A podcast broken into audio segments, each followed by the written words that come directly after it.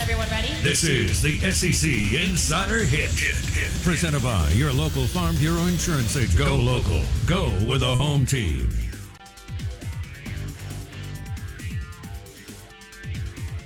Oh man, crazy things happening in Tuscaloosa. Good morning, welcome in. We are the Out of Bounds Show, ESPN 105.9 the, the Zone. Love the feedback on what you guys are, uh, what y'all are going to cook for the Super Bowl, and with you know high of 60 and sunny, fire up the grill or the smoker early in the morning to get ready for that uh, 5:30 kickoff. We've had a couple of people invite Blake and out of Super Bowl parties, so that's cool too. Um, I may have to hit one pregame. Once the game kicks off, I got to be at the house. Uh, that may make me lame, but it is what it is. Out of Bounds is brought to you by Farm Bureau Insurance. And our next guest, Brad Edwards, 25 years at ESPN, University of Alabama Crimson Tide alum. He joins us on the Farm Bureau Insurance guest line. Brad Edwards, good morning. How you been, buddy?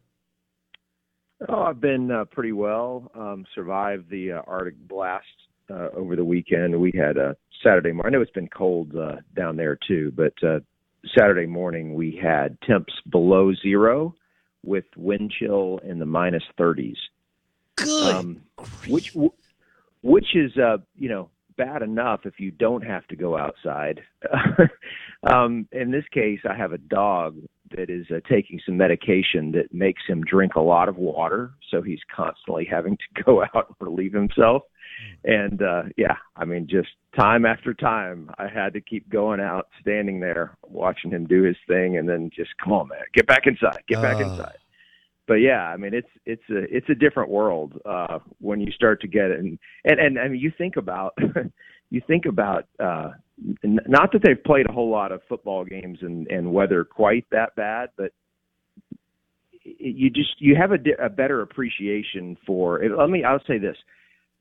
The coldest show that I ever went to all my years doing college game day on ESPN radio, the coldest show that we ever had was you may remember a while back um, Northwestern and Illinois played a game at Wrigley Field. You know, it was a really unique thing, so we went there for that.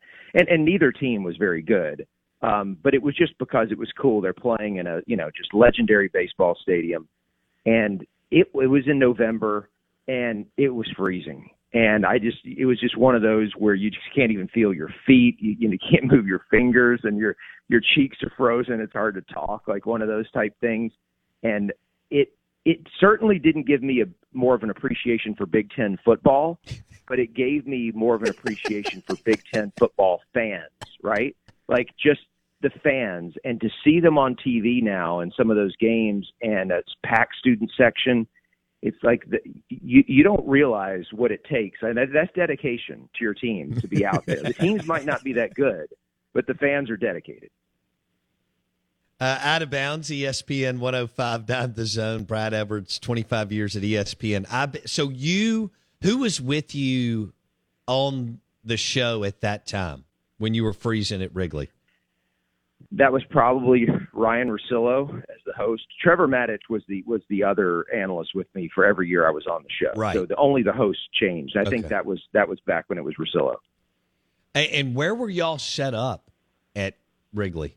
Like across the street from. um I mean, it was kind of. uh I, I would I would say we were across the street from like the third baseline. Uh, whatever. Like, I guess I guess the Cubs probably have the third base dugout. I'm assuming that's their you know home, it's usually the home dugout. So we're kind of like across the street from where the Cubs dugout would have been. Okay. Wow.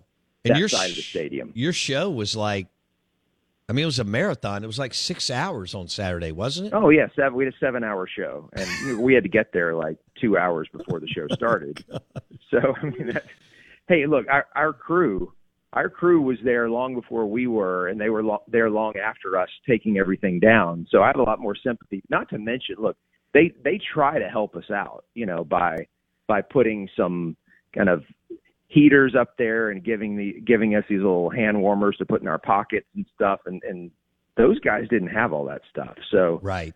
I mean, if, if there's if there's anyone that deserves uh, deserves a raise for being out there, it wasn't us; it was them. So, do you remember a, a hot one, like down in down here, it maybe in Baton um, Rouge or Gainesville, where y'all pulled like a second or third week of the season, and it was you know. Uh, so 90. the hottest one, the hottest one would have been in Dallas um, or or Arlington um, remember when uh, LSU and Oregon opened the season yeah. at Jerry World? I think it was the 2011 season um, when LSU just dominated like all the way up until losing the national championship game to Alabama. Um, but I, I believe that's what which season that was. It was it was a scorcher, uh, as it often is in the DFW area. First weekend of, of September, um, and I, I I remember that was one where um, uh, TV game day was in the same location, and they they were having to like fun like they were having to put like tubes of like from the air conditioner um, up the backs of the chairs of the guys on the set wow. in order to in order to try to keep them cool during the show. I mean, fortunately on radio, like you can just kind of walk around a little bit while you're doing it. And uh, you know, your your radio show, you're always on camera, but uh, for us, like you know, we could like I could say something and then okay, Trevor starts talking and I know Trevor's going to talk for about a minute, so I'll go walk over and I'll go, you know, grab a drink out of the cooler, come back. Sure. Whatever. And you could do that stuff on radio. You you can't you can't do it on TV. Unbelievable. Wrigley coldest and the hottest was uh, Dallas Fort Worth and Arlington for LSU and Oregon. Brad Edwards on the Out of Bounds show and the Farm Bureau Insurance guest line. Uh, all right, so Bama's been in a meltdown mode for a while, and I just want to be honest. There's a lot of teams in the SEC fans that have been enjoying some of this. Uh, I, you know, I'm in constant communication with Ryan Fowler, who has a, a show in Tuscaloosa and so now we've gone back to back years. Bama didn't even make it this year, Brad, and now they're the they're the hunter instead of the hunted because let's just Kirby Smart has leapfrogged Bama right now, and they are the program in college football. And what do you hear from your Alabama colleagues, alums, and so on about where this is where this is headed? Yeah, I don't know that I hear anything that um, you know would be surprising or you know, out of the ordinary. Um, obviously, this is the first time uh, during this Saban run that there's no doubt that someone has passed Alabama. You you had the the time where Clemson won two national titles in the three year span, but Alabama won the one in between the two that Clemson won, and they also won the one before Clemson started, and then they won again before Clemson ever won again. So, I mean, there were people at a certain point that were trying to make an argument that you know maybe Clemson has passed Alabama or at least caught them, but in this case, uh, when you win two in a row, then th- there's there's no question um, that you are now the team to beat, and and Georgia is, and so Alabama, like you said, they are the hunters. They're not the hunted. Georgia is the hunted in the SEC uh, and and nationally. Now, I mean, to, to keep it in perspective, you know, Alabama still finished number two and number five in those two seasons, and it's not it's not like they fell off a cliff. But you're you're looking at uh, a lot of unknown going into the season because it's not just that okay now they're you know clearly the number two team in the SEC, but on top of it, uh, they are replacing both coordinators. Uh, they are replacing their starting quarterback. And uh, where do they go from here? I don't know, but it's one of those that you feel like if this were to result in another season that they didn't reach the, the college football playoff or they, they don't win the SEC, um, you know, then I think the people who want to declare the dynasty over really have a lot of ammunition. At this point, look, uh, the, the best argument you have is is simply that uh, Saban's getting older. You know, I mean, because the results on the field have, while while it's shown that Alabama um, is not at the level of Georgia, it, it's not like the rest of the country has caught up to Alabama. Um, so I, I think I, I think you got to go one more. Look, and the other thing about it is that since Saban got there, They have never gone more than two years in a row without winning the national title, and that's where they are right now. Two in a row.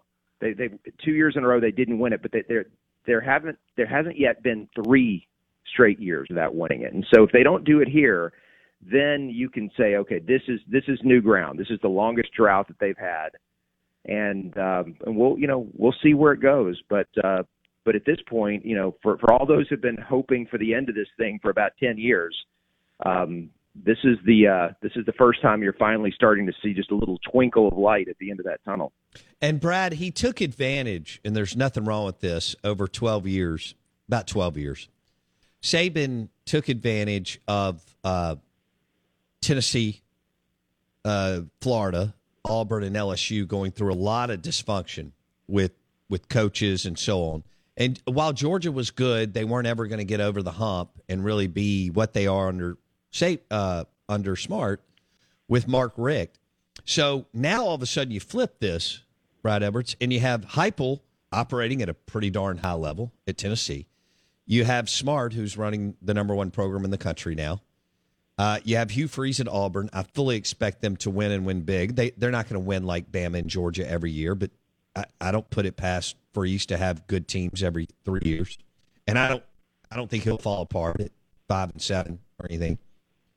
And LSU's got Brian Kelly, who I think they are operating at a very high level under him, much more than than Miles Orgeron. And we'll see what Florida does. Do you agree with that? That you know that twelve year window, and Saban took advantage of it and tip of the cap, but it is totally different today with what I just referenced. Yeah, I think there is a difference as far as the the, the quality depth of coaching in the SEC and, and guys who are proven, you know, at, to you know, to have had success at a very high level. That's the difference. Now, during this run that Saban has had, it's not like the SEC has been bad. Like you pointed out, they've been inconsistent. You know, because because during this run, um, you you've had other schools in the SEC that have won national championships, and and I would, uh, you know, throw on top of that that the 2019 LSU team and it's funny, like there was a lot of conversation right after the national championship game this year about was this Georgia team the greatest one ever? I don't think they were as good as the previous year's Georgia team. I thought I thought the the 2021 team with the dominant defense was was actually a little bit better. But people go off, you know, it's a recency bias. They're going off of the score of the national championship game. They forget they were one play away from losing in the semifinal. Um, but uh, but regardless, those were two great teams that Georgia had the last two years. So so three of the last four years, well, I'll say four years in a row. Four years in a row, the national champion has been a team from the SEC that was a great team, not just the one that happened to come out on top, but a great team when you look at, at all of the metrics. And only one of the four was an Alabama team. So it's it's not like they haven't had to contend um, with other great teams in the SEC over that span, but it but there there wasn't a consistency, like you say. You know, LSU was for a lot of that time just a quarterback shy of, of being that that monumental threat to Alabama's dynasty. But they but they until Joe Burrow, they didn't ever have that guy. And and I agree Right. with you that I think Brian Kelly is the is the best coach in college football who has not yet won a national title at Yes. the FBS level. And uh and and look if if Les Miles and Coach O can win a national title at LSU, there's no reason that Brian Kelly shouldn't have a few very good chances before he's done. And yeah, I mean, all of this, uh, it's just, you know what it is, is, is if you look at, okay, Georgia's 2023 schedule, and I'm sure you've looked at it. Yes. I mean, it's hard to find a game on there. Like if, if Tennessee doesn't drop off too much, oh, yeah, if Tennessee doesn't drop off too much, maybe there's a chance they could get knocked off in Knoxville. But that's pretty much it. Like, and and Alabama used to have schedules like that where you'd look at it beforehand. You could like, you know what? There's one game right here that maybe they could lose, uh, but they're just that much better than everyone else, and and that's no longer the case. You know, where th- they're going to be three or four games on the Alabama schedule. Now, look, I mean, most teams in the country probably have eight or nine games they could possibly lose. But but Alabama, rather than one or two, we're now going up to three or four games that they could possibly lose each season, and that just makes it more difficult. But I will also add, that's where the 12 team playoff becomes Alabama's friend. No doubt. Uh, and I would also add to the, the the friend of Georgia and the friend of Ohio State. Any of the teams that have that elite talent, now you have a little bit of a mulligan. It's not just that you can uh, you you could for the most part could always afford one loss. Now you can probably afford to lose 2 Mhm. and so we got one more year that you you can't get away with losing two. Um, but you know, last year's Alabama team lost two games on the final play, and they would have comfortably been in the the 12 team playoff. And- and, Absolutely. you know, would have had a, a really good seating. So as much as it, it may seem like okay, now it, it's kind of time to panic. No, I think that the the 12 team playoff, um, you know, is gonna is gonna offer a little bit of relief to the situation. He is Brad Edwards on the Out of Bounds Show, ESPN 1059 The Zone, 25 years at ESPN. We're talking Alabama, where they are, where they're going. Uh, both Bama and Georgia will have new quarterbacks. And and so that will be interesting to see who can do it and and be in the right spot. I agree with Brad on Georgia's schedule and on Bama's schedule. It's hard to see a loss on Bama's schedule because they host LSU and they host Tennessee. They're two road games that Brad referenced that they lost at the very end of the game. They lost on the road, um, which goes to show that they were not very, very far off. What What did you make of? I don't know if it's public humiliation, but you know Ryan Grubb. From I don't want to get too bogged down because I know you're in real estate now, and and but Ryan Grubb, OC at Washington Yeah. you know he it was a public deal where he went he visited he said no the, evidently according to al.com there were feelers put out to joe moorhead he wanted to stay as a head coach eventually saban lands on tommy rees but that's usually not what happens to bama much less saban for something Right. like that to be played out in the press and media brad Well, and I would say it happened with both offensive and defensive coordinators. Ne- neither hire, as, as you know, Kevin Steele. Um, I don't know if he's officially been announced, but all the reports are that Kevin Steele will be the defensive coordinator. Um, that neither one of those feels like it was anywhere close to Saban's first choice. Now, you know, is is, is that does that mean it's a disaster? Um, n- not necessarily, but I, I'll say this: like you mentioned Grubb. Grubb's offense or his the the way that the way that uh, his offenses um, have been have been schemed, I guess is kind of the best way to say it. His his scheme, his philosophy, um, is very different from Tommy Rees.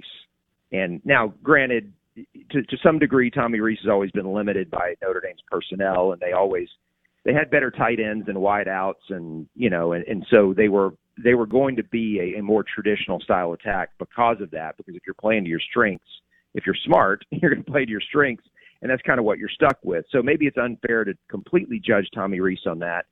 Um, and, and and a lot of Alabama fans right now are kind of justifying, okay, this is what Saban's doing. Is like he looked at Georgia, and look, I I I I listened to Saban on the set at halftime of the of the national championship game um, and even a little bit pregame, just talking about what Georgia does with its tight ends and how difficult it is to stop.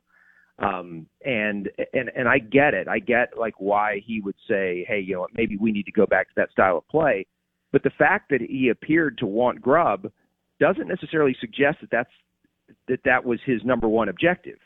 Uh, now, what, this is pretty much known is that whenever he hires a coordinator, that coordinator doesn't come in and install his own system. Like, Right. he he adapts to Saban's philosophy and what Saban wants to do. So it's not like you know the, the difference in coordinator would have made a huge difference in how the Alabama offense would look, um, but it would have made some difference. And and so you look at both of those hires, and yeah, it does feel like um, to a degree maybe he was settling for a you know third option or something like that. And I you know I, I don't I don't know uh, all the ins and outs of it and who was offered and who wasn't.